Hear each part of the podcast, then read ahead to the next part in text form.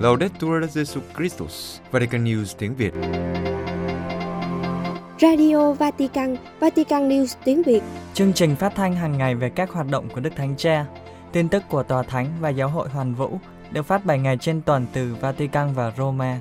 Mời quý vị nghe chương trình phát thanh hôm nay, thứ Bảy ngày 13 tháng 1 gồm có: trước hết là bản tin, kế đến là chia sẻ lời Chúa, và cuối cùng là một nữ tu trong giáo hội. Bây giờ, kính mời quý vị cùng Thanh Tuyền và Thái Sơn theo dõi tin tức.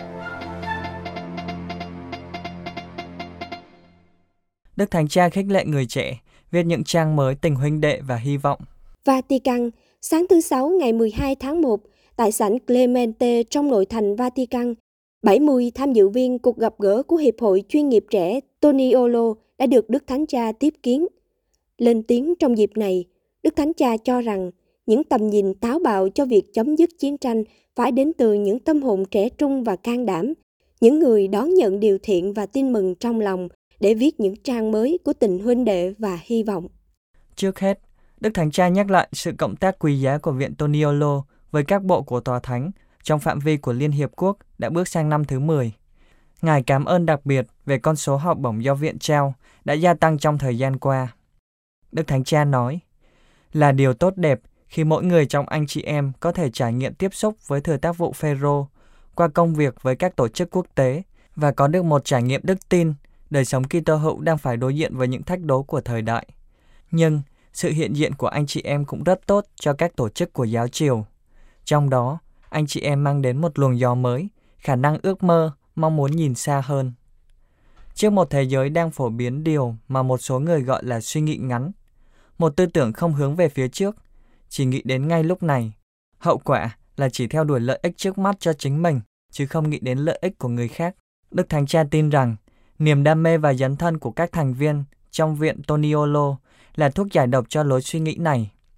Ngài nhấn mạnh, bởi vì anh chị em chống lại cám dỗ làm cho mình phù hợp với những gì đã qua. Anh chị em nuôi dưỡng trong tâm hồn cái nhìn hướng lên trên, tìm kiếm các vì sao chứ không phải bụi bặm.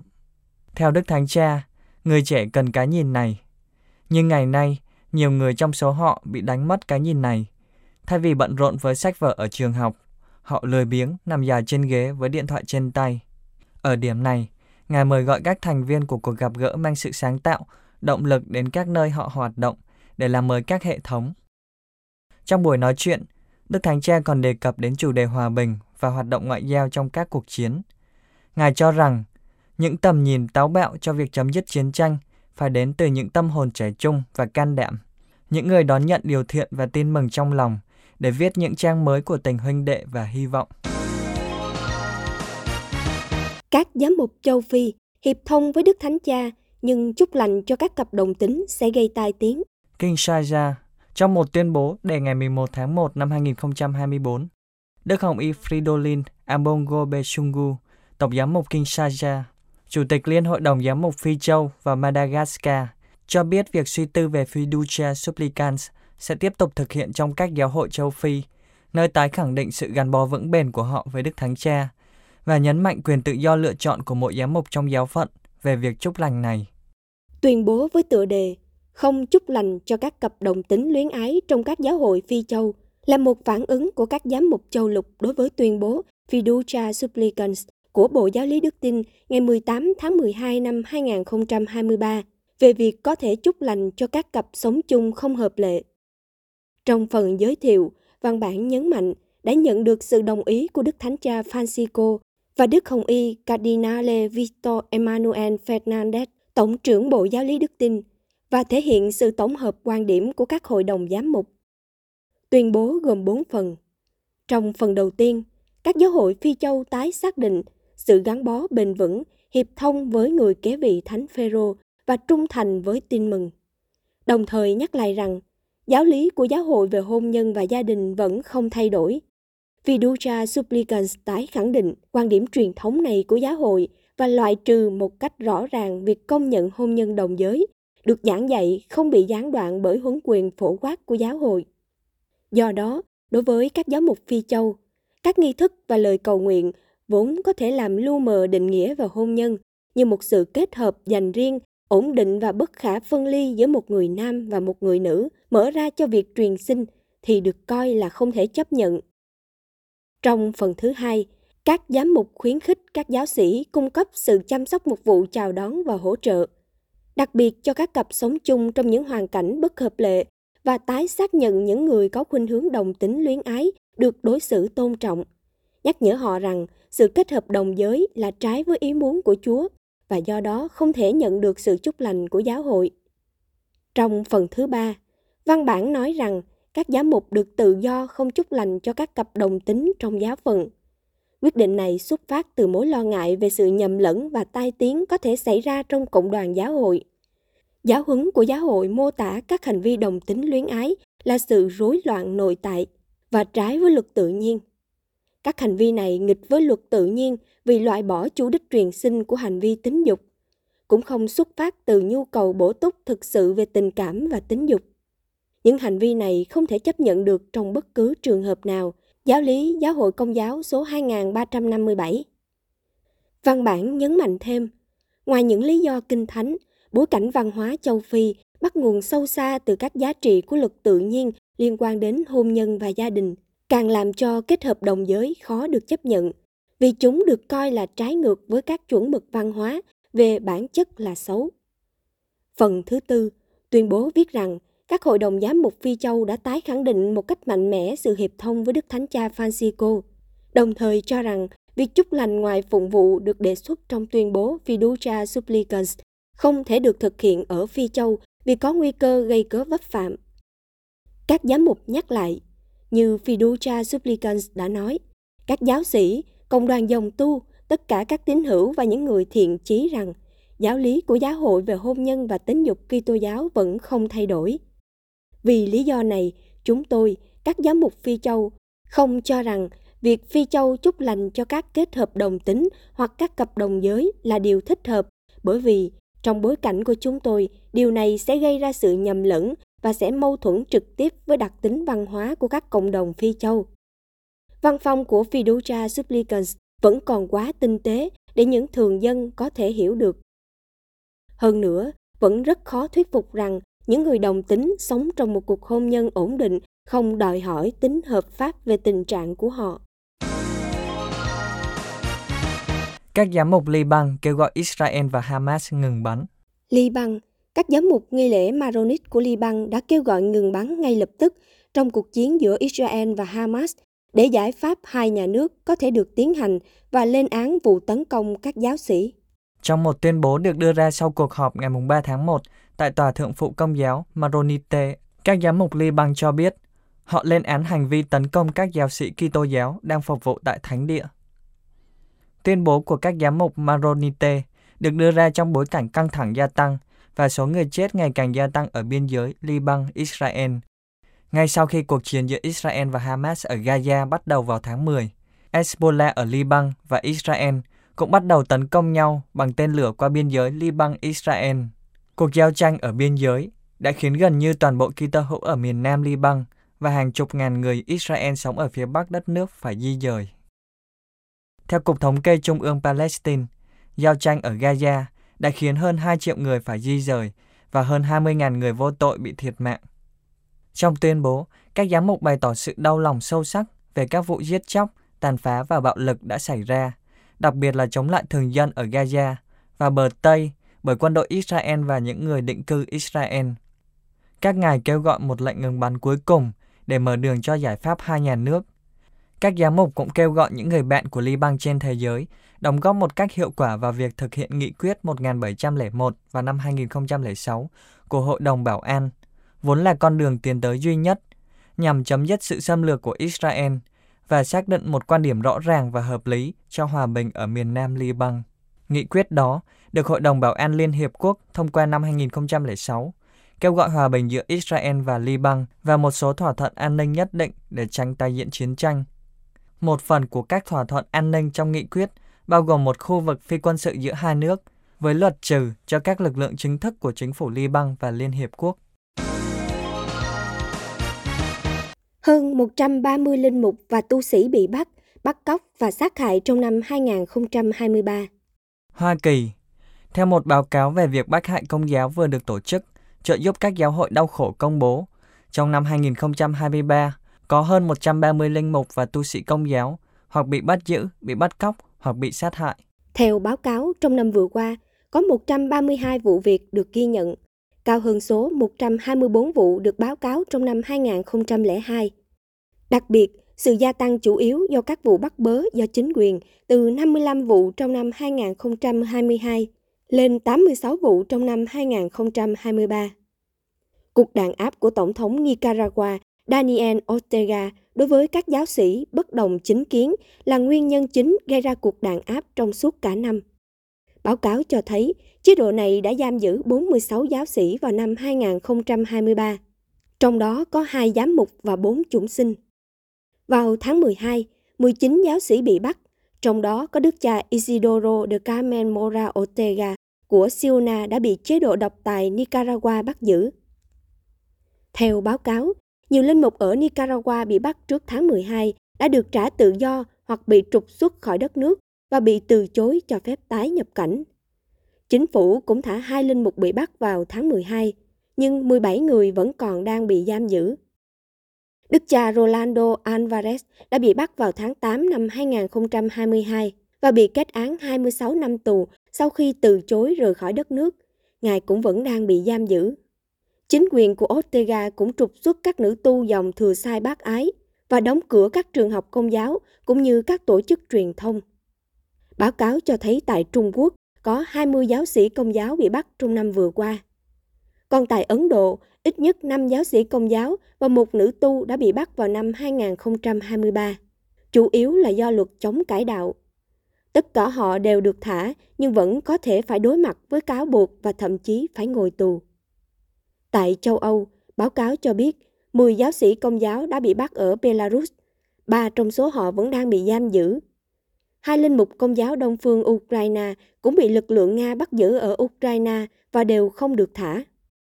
Theo báo cáo, số vụ bắt cóc các giáo sĩ và nữ tu đã giảm vào năm 2023, nhưng vấn đề vẫn còn nghiêm trọng. Tổng số giáo sĩ và tu sĩ bị bắt cóc là 33 người vào năm 2023, giảm so với 54 người vào năm 2022. Tại Nigeria có 28 vụ bắt cóc trong năm 2023, bao gồm 3 nữ tu. Ngoài ra, còn có 2 vụ bắt cóc ở Haiti, 1 linh mục bị bắt cóc ở Mali và 1 linh mục khác ở Burkina Faso, 1 nữ tu bị bắt cóc ở Ethiopia.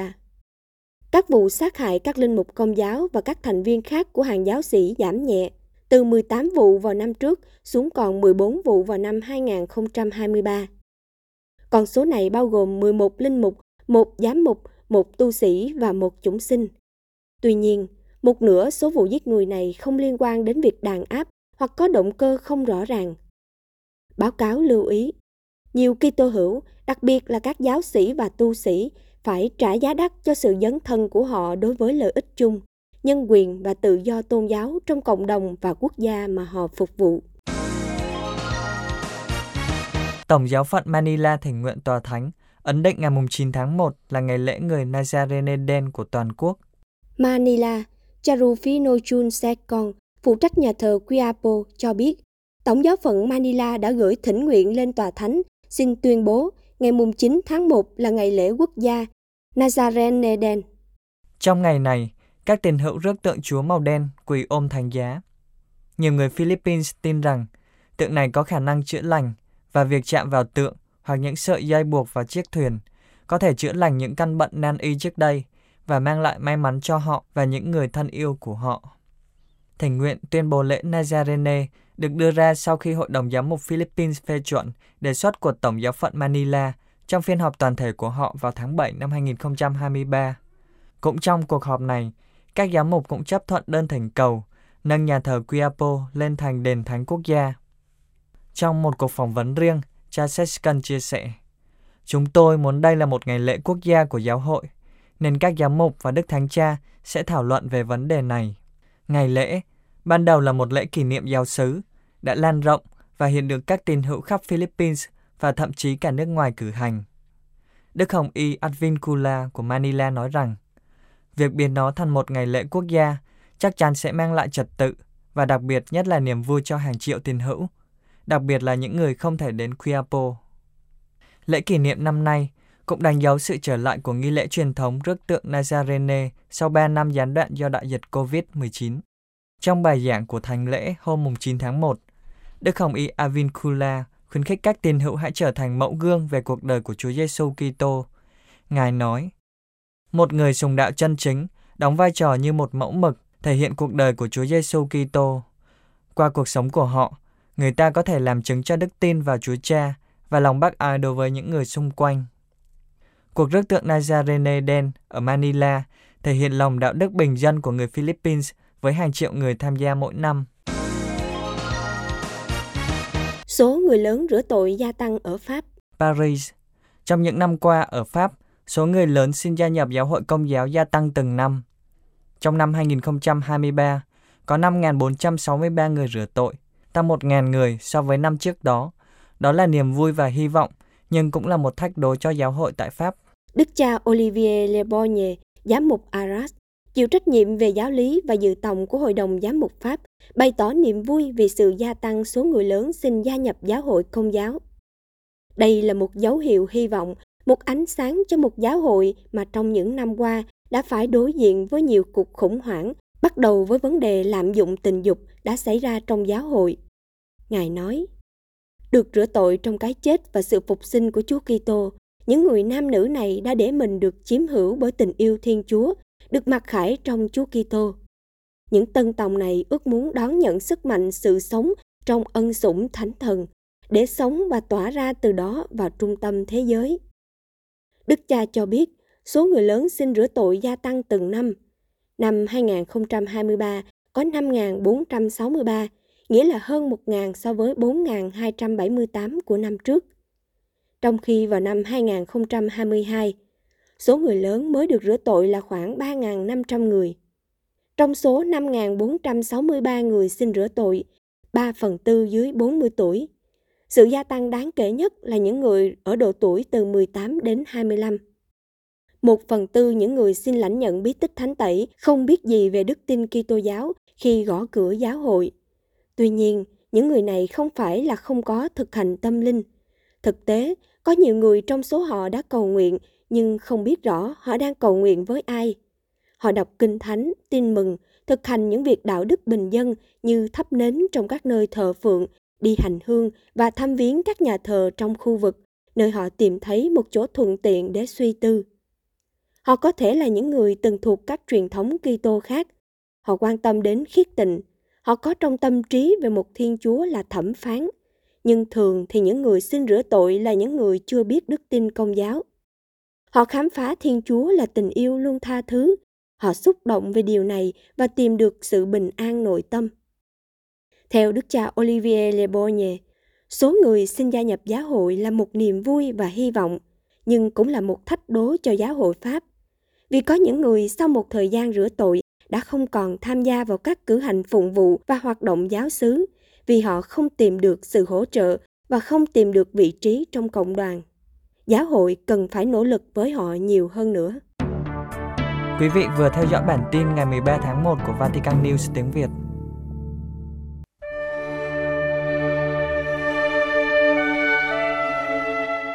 Vatican News tiếng Việt. Chuyên mục chia sẻ lời Chúa. Linh mục Đa Minh Vũ Duy Cường dòng tên chia sẻ lời Chúa Chủ nhật thứ hai thường niên.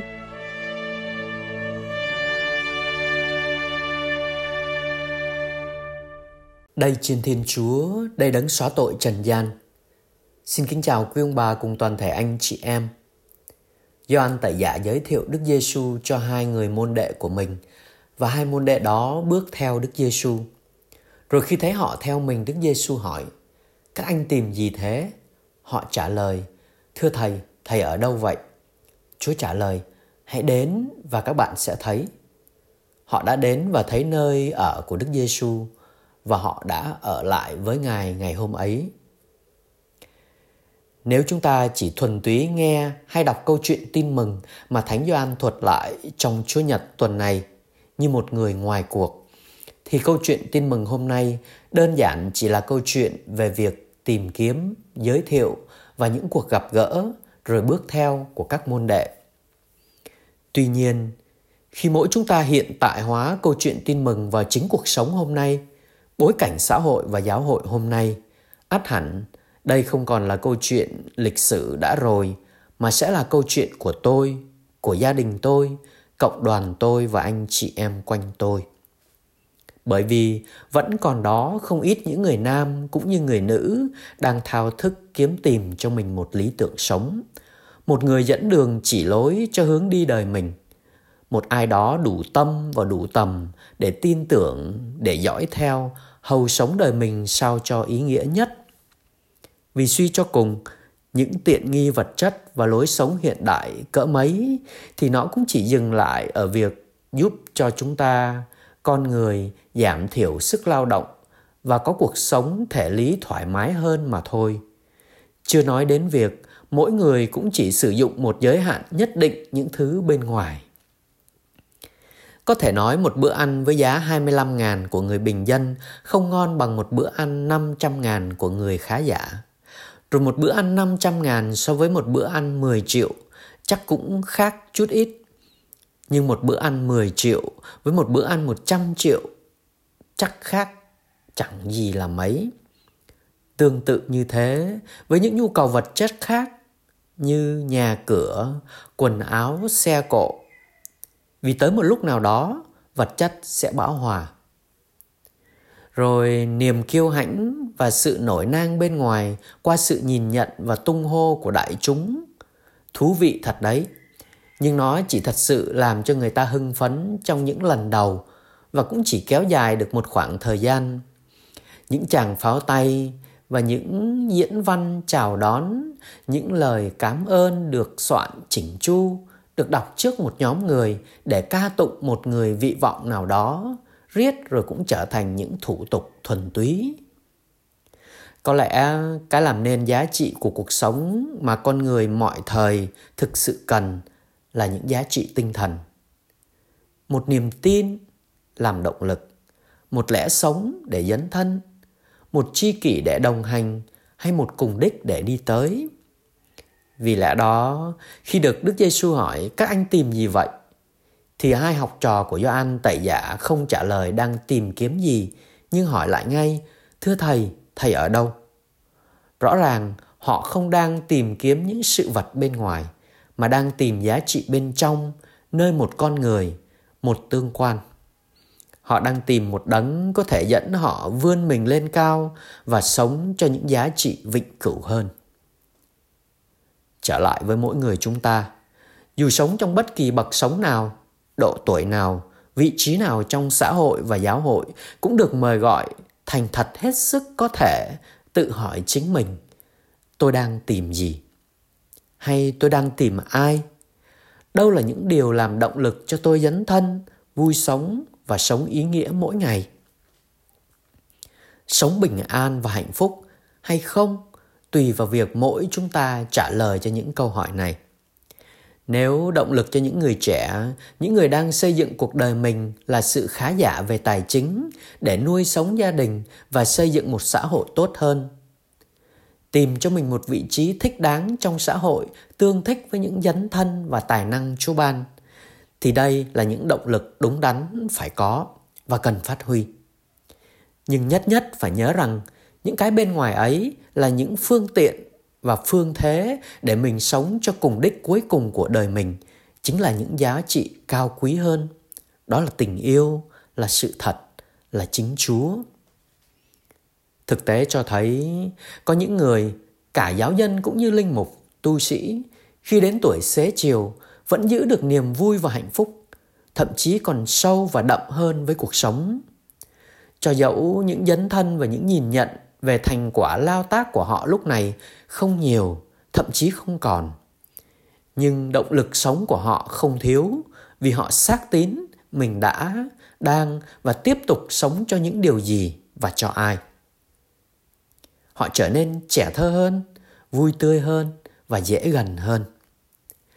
Ngược lại với một số người, động lực sống của họ là những thứ bên ngoài và hữu hạn, chẳng hạn như những gì người khác nhìn nhận và nói về họ, những gì họ có hay đã từng làm, thì đến tuổi xuống núi không thể không rơi vào khủng hoảng. Khủng hoảng vì thấy mình vô dụng. Khủng hoảng vì thấy mình không còn ảnh hưởng trên người khác. Khủng hoảng vì thấy mình mất mát dần. Mà cái mất mát đáng sợ nhất chính là sức khỏe và thời gian. Đây là kết cục đáng buồn cho những người chọn sai lẽ sống và cùng đích cho đời mình. Trong trường hợp này, với những người có vị trí nào đó trong xã hội và giáo hội thì tìm mọi cách để không phải về hưu. Về hưu rồi thì u sầu buồn bã, khó tính, khó nết. Với những người bình dân sống đời sống gia đình thì đến tuổi này đâm ra sinh tật.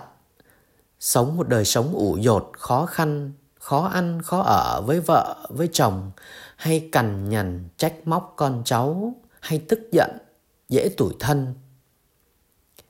Như thế, động lực hay lẽ sống nơi mỗi người làm nên thái độ dấn thân với cuộc sống của chúng ta trong hiện tại và quyết định niềm vui hay sự hài lòng của mỗi người trong tương lai. Và hơn thế nữa, chính là hạnh phúc đời đời. Tôi có thể tìm được động lực và lẽ sống ở đâu, nếu không phải ở nơi Đấng đã khẳng định rằng Thầy chính là con đường, là sự thật và là sự sống. Đấng ấy hôm nay vẫn tiếp tục vẫy gọi mỗi chúng ta. Hãy đến và sẽ thấy. Thấy Thầy sống ra sao trong vai trò người con thảo của Cha trên trời. Thấy Thầy khiêm hạ và hiền lành thế nào trong cách cư xử giữa những anh chị em đầy tổn thương và yếu đuối. Thấy Thầy để học với Thầy và cùng Thầy làm cho con người và thế giới hôm nay trở nên đáng yêu và đáng sống hơn. Amen.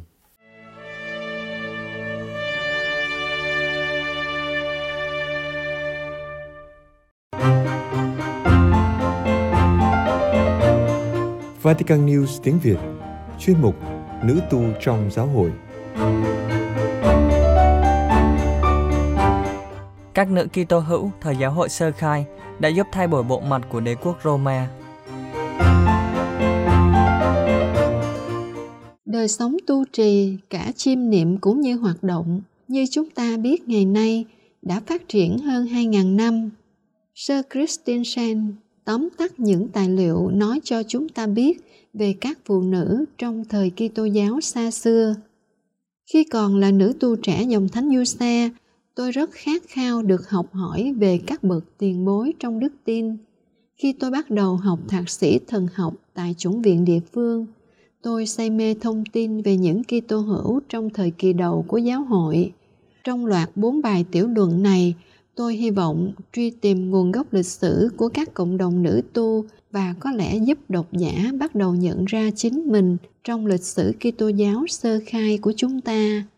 Kitô giáo lan rộng nhanh chóng khắp đế quốc Roma, một phần nhờ vào sáng kiến của các nữ tông đồ, các nữ ngôn sứ, các nhà truyền giáo phụ nữ, những người đứng đầu các hội thánh tại gia và các góa phụ. Sự phát triển Kitô giáo cũng có thể được xem là nhờ sự hỗ trợ tài chính từ các nữ doanh nhân Kitô giáo như Maria thành Magdala và Joanna, Lydia, Phoebe, Olympias, một phó tế ở thế kỷ thứ 4 và những người khác.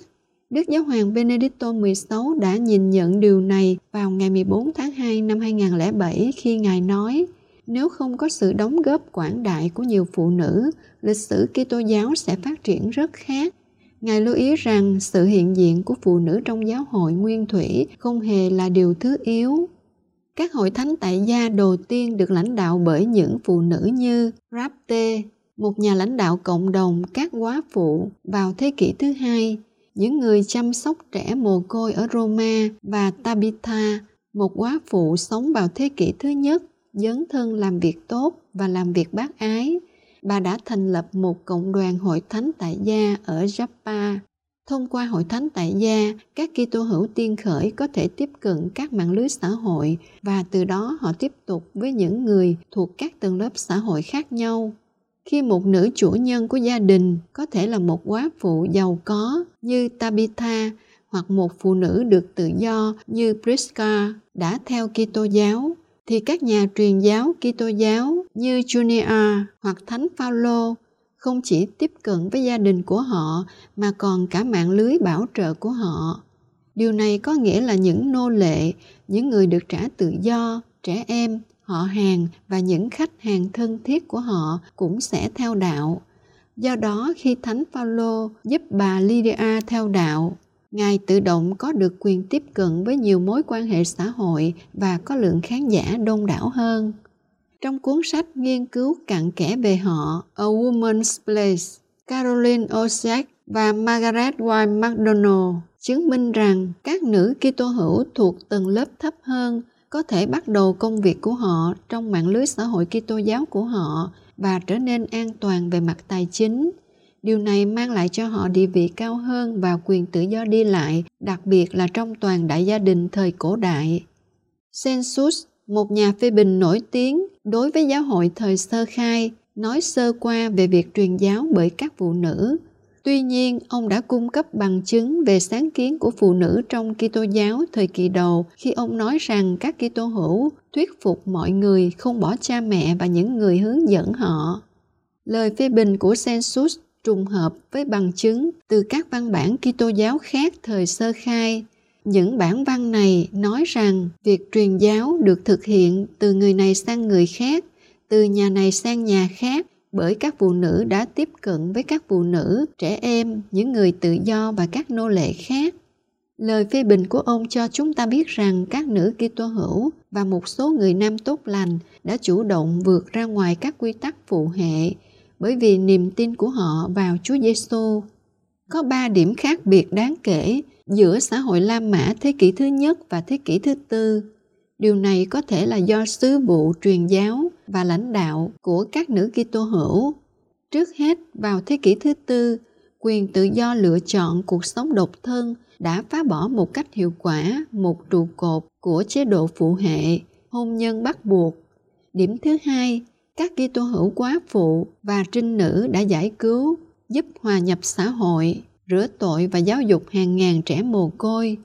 Thứ ba, mạng lưới gia đình và các hoạt động truyền giáo của phụ nữ đóng vai trò hàng đầu trong việc biến đổi xã hội Roma từ một nền văn hóa chủ yếu là ngoại giáo sang nền văn hóa chủ yếu là Kitô giáo.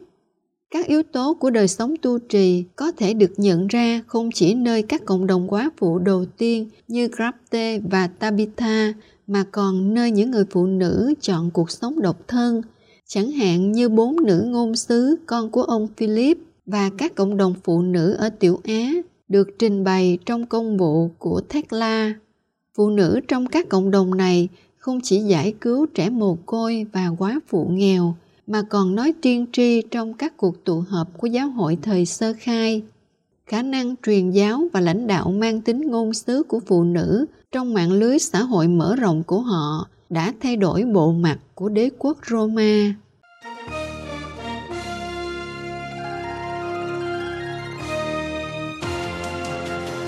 Cảm ơn quý vị đã chú ý lắng nghe chương trình Radio Vatican của Vatican News tiếng Việt.